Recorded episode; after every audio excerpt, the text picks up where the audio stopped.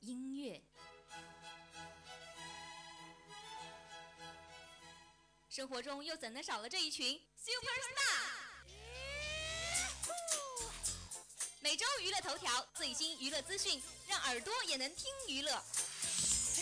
娱乐播报，播报娱乐多一点。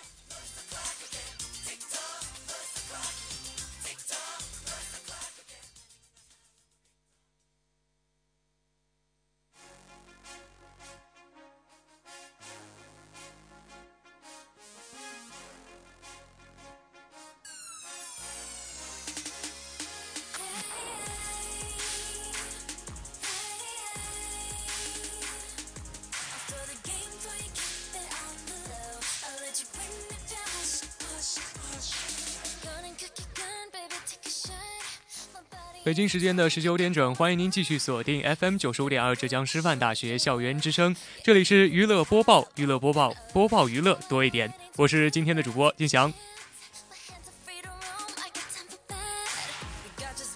自从上个学期被说把娱乐播报做的像新闻联播一样之后呢，我就一直没敢再接这档节目。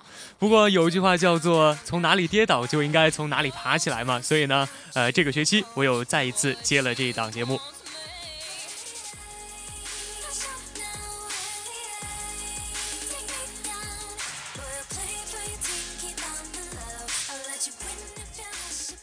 在节目的最开始呢，还是要给大家介绍一下本次节目的主要内容。在第一个板块“娱乐新鲜事”当中，还是给大家带来五条消息：申肖莫原著顾漫称乐视侵权；重返二十岁，鹿晗首唱主题曲；小秀最炫民族风；黄海波回归，沉淀反思后何去何从？韩国综艺土耳其嘉宾冒充未婚与女子约会退出节目。爱情不怕晚，五十三岁的苏珊大妈首次坠入爱河。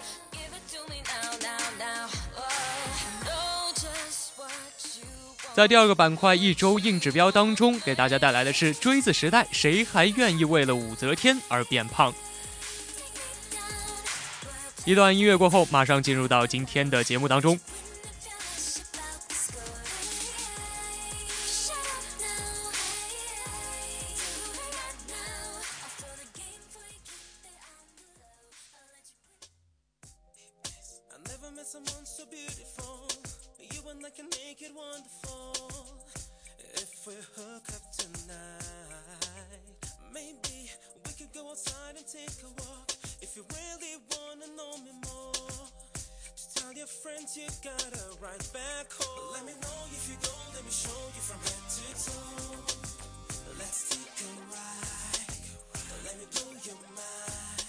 上进入到今天的第一个板块——娱乐新鲜事。申肖莫原著顾漫称乐视侵权。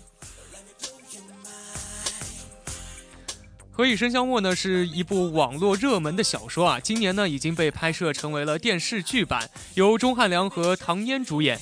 而此前微博上关于电影版的何以笙箫默主演的猜测呢，也是众说纷纭。十二月一号，乐视公布了主演阵容为黄晓明和杨幂，电影呢将于二零一五年上映。谁料该消息刚刚公布之后呢，原著的作者顾漫就在自己的微博上发出了一个版权声明。他称，乐视娱乐的电影版权已经于二零一四年的九月十号到期。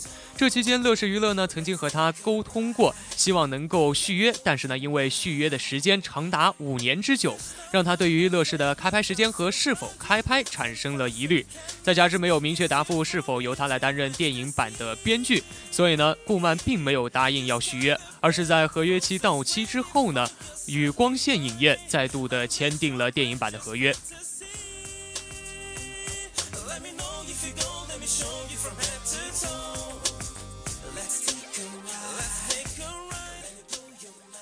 对于顾漫的声明，乐视娱乐目前没有给出任何的回应。而后来的版权签约方光线影业呢，也表示，光线和顾漫双方多年的关系都非常的好，双方签约呢是在今年顾漫和乐视娱乐的合约期到期之后进行的，是合法合理的。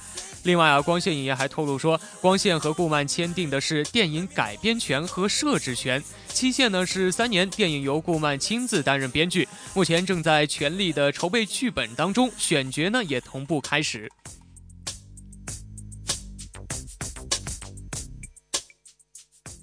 那么，不管制作方出了什么问题啊，一部电影呢，其实我觉得最重要的是应该要受到观众的欢迎。希望这些小小的不愉快呢，不要影响到这个整部电影的质量吧。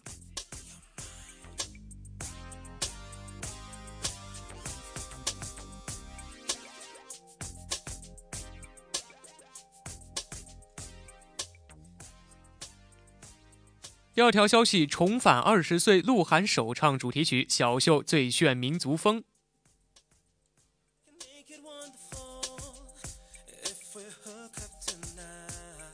十二月一号，由鹿晗、杨子姗、关亚蕾。陈柏霖主演的电影《重返二十岁》在京举办主题曲和主题舞的一个发布会，首次触电大荧幕的鹿晗呢，第一次为华语电影献声，现场演唱了主题曲《我们的明天》，同时呢，MV 也是同时的曝光了。电影的其他主创都对鹿晗的唱功可以说是大加赞赏，表示听得鸡皮疙瘩都起来了。在电影当中呢，鹿晗饰演的是前进乐队的主唱，可谓是本色出演。相信剧中也有不少唱歌的戏份，那么可以让我们的歌迷大饱耳福。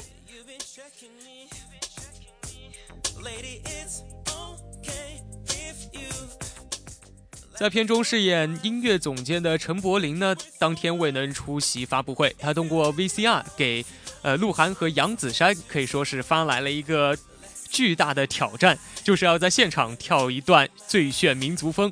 据了解呢，《最炫民》呃，《最炫民族风》是电影的主题曲，杨子姗也是戏里的广场舞皇后。音乐响起之后呢，杨子姗和广场舞大妈们大方的秀了一整段的《最炫民族风》，被导演调侃是女版的黄渤。在现场媒体的起哄之下呢，杨子姗带着鹿晗小秀了一段最炫民族风。鹿晗的舞姿有点略显羞涩，看来并不想化身为广场舞萌孙。而奶奶杨子姗也求放过，不要为难我的孙子了。重返二十，重返二十岁呢，将在明年的一月八日在大陆公映。如果有兴趣的朋友们，到时候呢一定不要错过。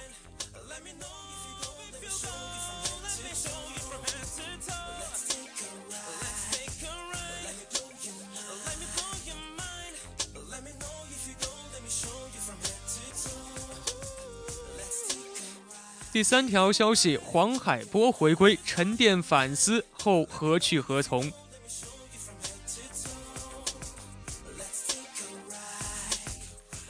用一波三折来形容黄海波的嫖娼门呢，可以说是一点都不为过。黄海波在五月十五号的晚上，在北工大附近的建国饭店嫖娼，被警方当场抓获。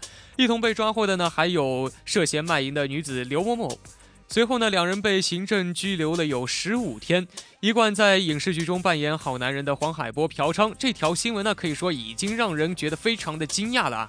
但是呢，随后刘某某的个人信息被网友人肉，更有爆炸的消息指出刘某某是变性人。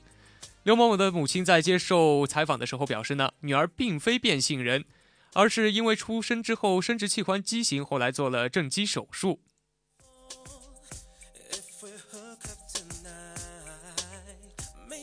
五月三十一号，黄海波和刘某某拘谋期呃拘留期拘留期满，随后呢被警方收容教育了六个月。刘某某的母亲表示，已经聘请了律师，将对女儿六个月的收容教育提起行政复议。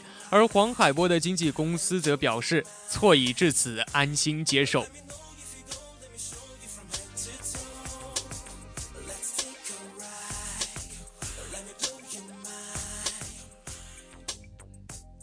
目前呢，已经得到证实，黄海波确实已经解除了收容教育。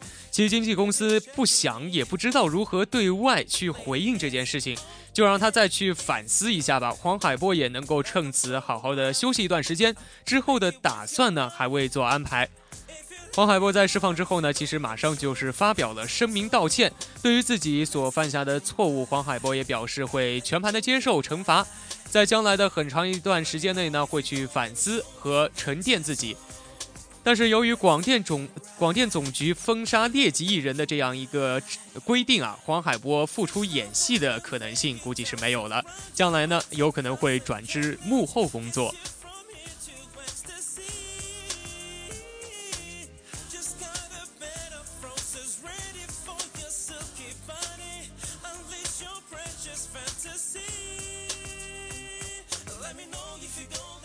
第四条消息：韩国综艺土耳其嘉宾冒充未婚与女子约会，退出节目。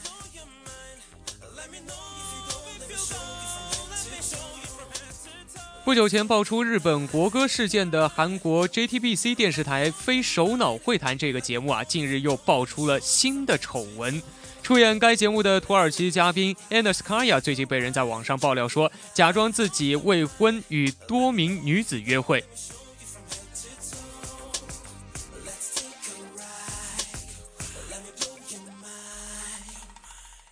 据爆料的网民称呢 a n d e r s k a y a 明明已经是结婚了有很多年了，却经常冒充未婚人士与妻与妻子以外的女性约会。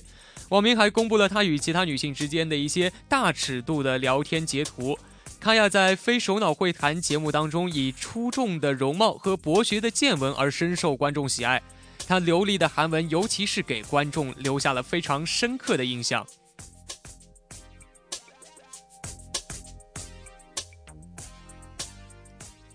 十二月二号下午，Anders 本人又主动提出了要退出另外一档节目《电影的发现》，并且呢向大众表示了歉意。此前，非首脑会议节目组表示不会让 Anders 参与本周的节目的录制。下周播出的节目呢，也会让 Anders 的大部分的内容都会被剪掉。而类似的负面新闻不仅对节目本身产生了非常不好的影响，而对其他的外国嘉宾的影呃形象呢，也会造成一些不良的影响。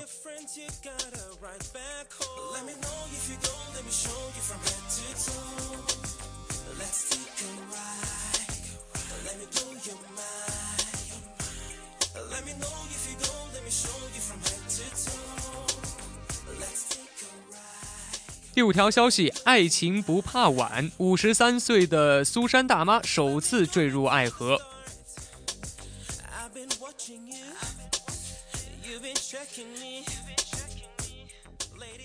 被亲切地称为“苏珊大妈”的苏格兰乡村歌手苏珊·波伊尔，一向对于自己的私人生活呢都是守口如瓶的。然而近来，她却非常大方地公布了她人生当中具有里程碑意义的一件事情。据《人物》杂志报道称呢，今年五十三岁的苏珊大妈首次坠入爱河。而苏珊苏珊大妈并不愿意透露男友的具体身份，她表示这对她来说会非常的不公平，只称男友是一位非常完美的绅士。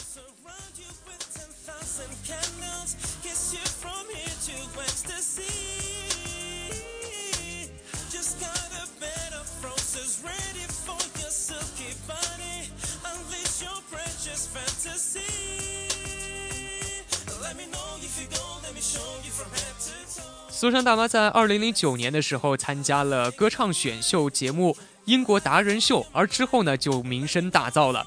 起初，呃，英国达人秀的观众和评委对于她其貌不扬的这个苏珊大妈呢都是很不屑一顾的。当她开始唱起音乐剧《悲惨世界》当中的选段《我曾有梦》的时候呢，全场的观众可以说都是为之震惊，就连一向挑剔的评委西蒙考威尔也赞叹不已。在之后呢，苏珊大妈也来到了中国达人秀当中出演，呃，担任了嘉宾，进行了一些演出。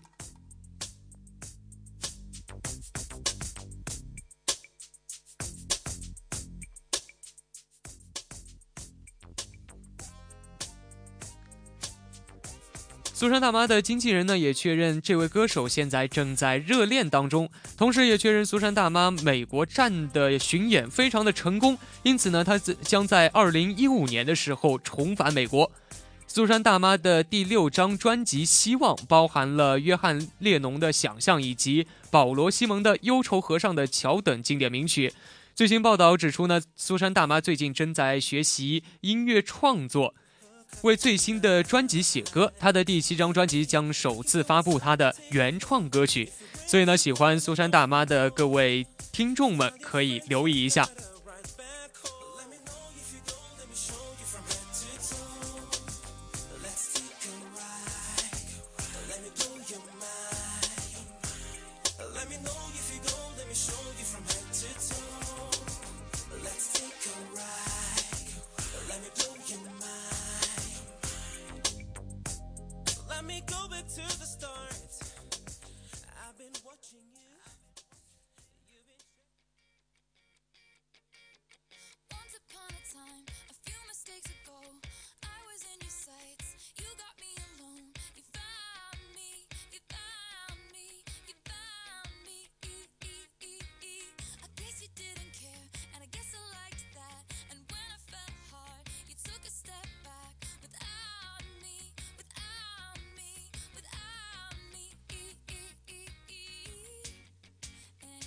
接下来进入到今天的第二个板块——硬一周硬指标。那对于很多观众来说呢，武则天在电视荧幕上的形象应该是并不陌生了，因为武则天也可以说是被多次搬上了我们的电视荧幕。而最近呢，范冰冰版的武则天也是间接露出了真容。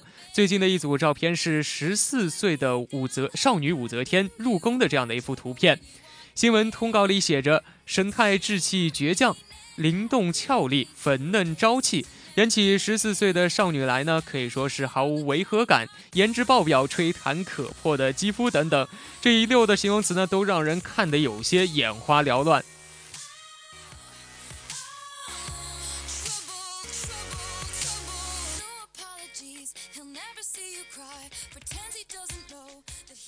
范冰冰的武则天扮相啊，虽然不显老，这呢也是如今这个三十多岁以上的当红女星们呢一项重要的考试，就是如何去扮嫩。但是演武则天呢，不仅仅是这样一个年轻美丽的一个命题。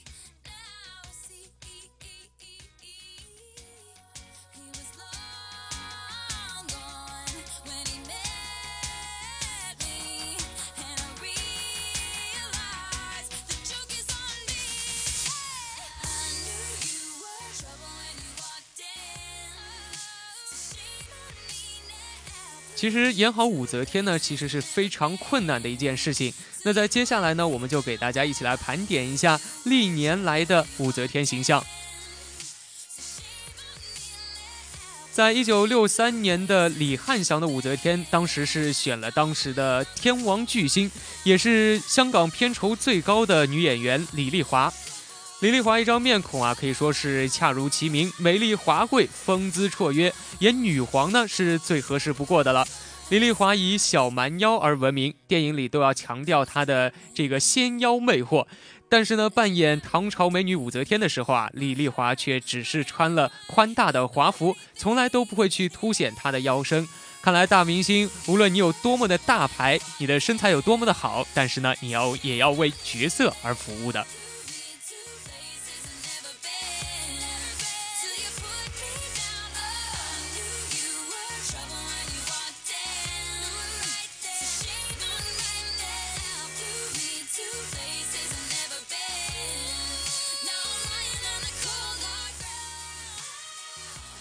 一九八四年的时候呢，冯宝宝也是出演了电视剧版的武则天。难得的是，冯宝宝本身就是一个圆脸的大美人，脸上的胶原蛋白满满的，身形呢也比较的丰腴，适度的肉感和大眼阴唇相得益彰，一亮相呢就显得贵气十足。在这个版本中当中的服装和化妆呢，乃至武媚娘少女时期洗泡泡浴的这种经典场景啊，都被一年之后的一代女皇所借鉴。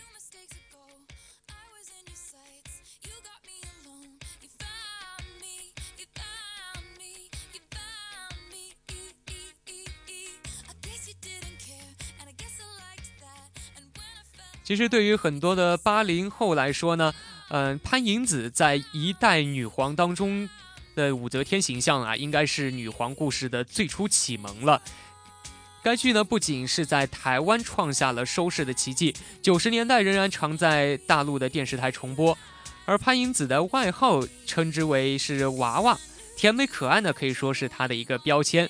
在剧集的开始呢，她的少女武则天是细腰细胳膊的天真烂漫，但是拍摄过后呢，她便发现自己的身材如果去坐上宝座的话，会显得毫无气势，因此呢，就疯狂的增肥，夜里吃牛油、腊肠和酒酿煮鸡蛋，很快就胖到了连洗澡的时候都看不到自己的脚趾这样的一种程度。在这样的一番努力之后呢，潘迎紫演的女皇武则天。呃，已经有了一个双下巴，大脸盘配上修改过的剑眉，可以说是不怒自威。未登未登大宝的时候呢，也是气场十足的。而这个一向卡哇伊风格的潘迎紫，竟然还为了去演好老年的武则天，而剃去了前额的头发，当了一段时间的秃发怪人。可以说，潘迎紫为了武则天这个形象也是蛮拼的。我想，一个好的演员的话，应该有这样的一种敬业精神吧。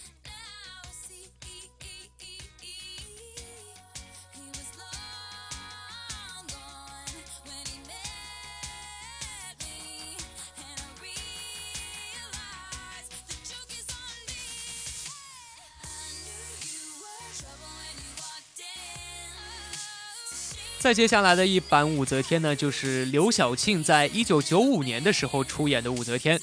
在当时呢，刘晓庆已经是年近四十了，但是还是能够完美的出演少女，可以说是轰动一时。那时候还没有微整形，扮嫩呢全靠粉底的光影变换，也就是全都是靠化妆和演员的演技来完成的。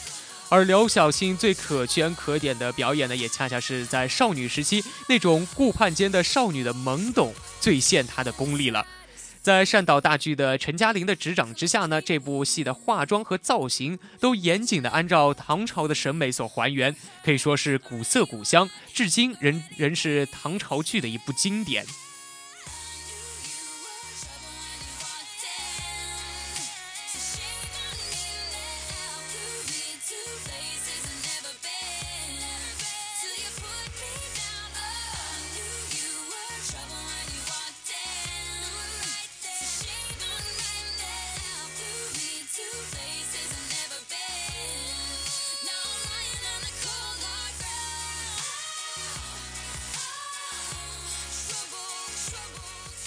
那么进入新世纪之后啊，演女皇的呢也渐渐的多了起来。就比如说贾静雯在《至尊红颜》当中的出演，以及《美人天下》当中的张庭，还有《武则天秘史》当中的樱桃，以及《太平公主秘史》当中的李湘呢，都是演过武则天这样的一个角色。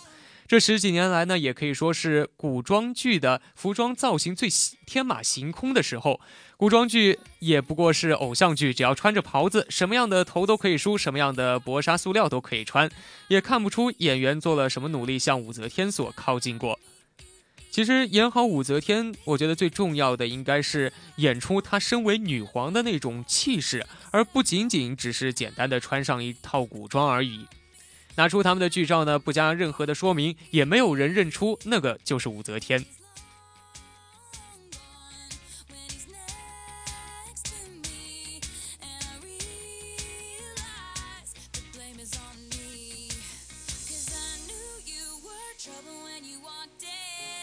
其实现在的唐朝片呢，可以说是已经有点走向极端化了。因为，呃，一说到唐朝的审美的话，我们可能就会觉得是以胖为美，但是呢，其实并不是这样的。而一些在古装剧当中，在唐朝片当中的一些造型的塑造上面，很多都是去借鉴日本的和服的。而日本的和服虽然说是呃模仿我们中国的，但是呢，也只是。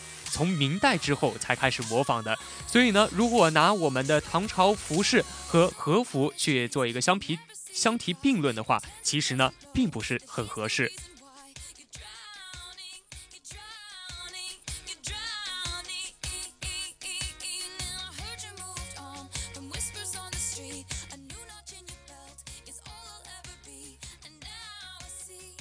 那现在范冰冰出演的这个武则天啊，宣传至今呢，都是在一直浓墨重彩的宣传她的美丽。以范冰冰今日的地位呢，说她是国内的第一美女，其实也无妨。美呢，其实是一种最不用强调的，反倒为什么，反倒应该强调的是，为什么让范冰冰去演武则天这样一个最大的问题。范冰冰这些年来完成了一种范式美貌的塑造。锥子脸、厚重的眼妆、大红唇以及雪白的皮肤，当她演武则天的时候呢，这种固定的模式仍然是挥之不去的。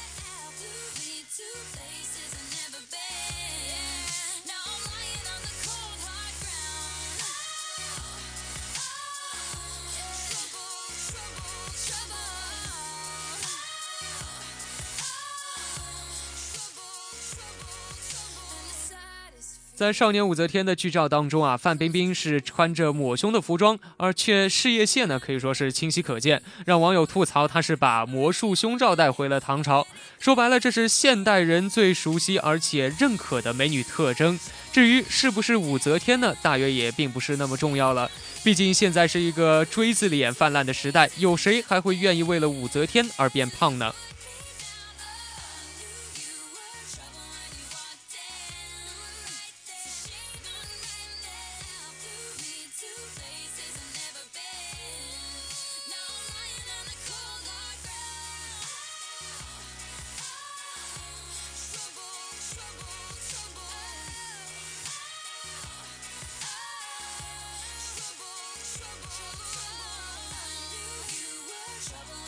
好的，在节目的最后呢，我们再一起来回顾一下本期节目的主要内容。在第一个板块“娱乐新鲜事”当中，给大家带来了五条消息。生肖末原著顾漫称乐视侵权。重返二十岁，鹿晗首唱主题曲《小秀最炫民族风》。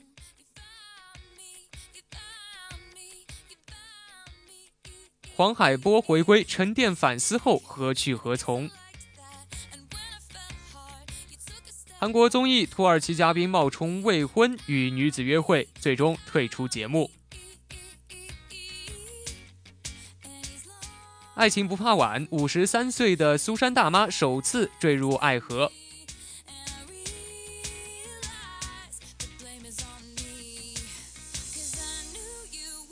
在第二个板块一周硬指标当中，呃，给大家带来的是锥子时代，谁还愿意为了武则天而变胖呢？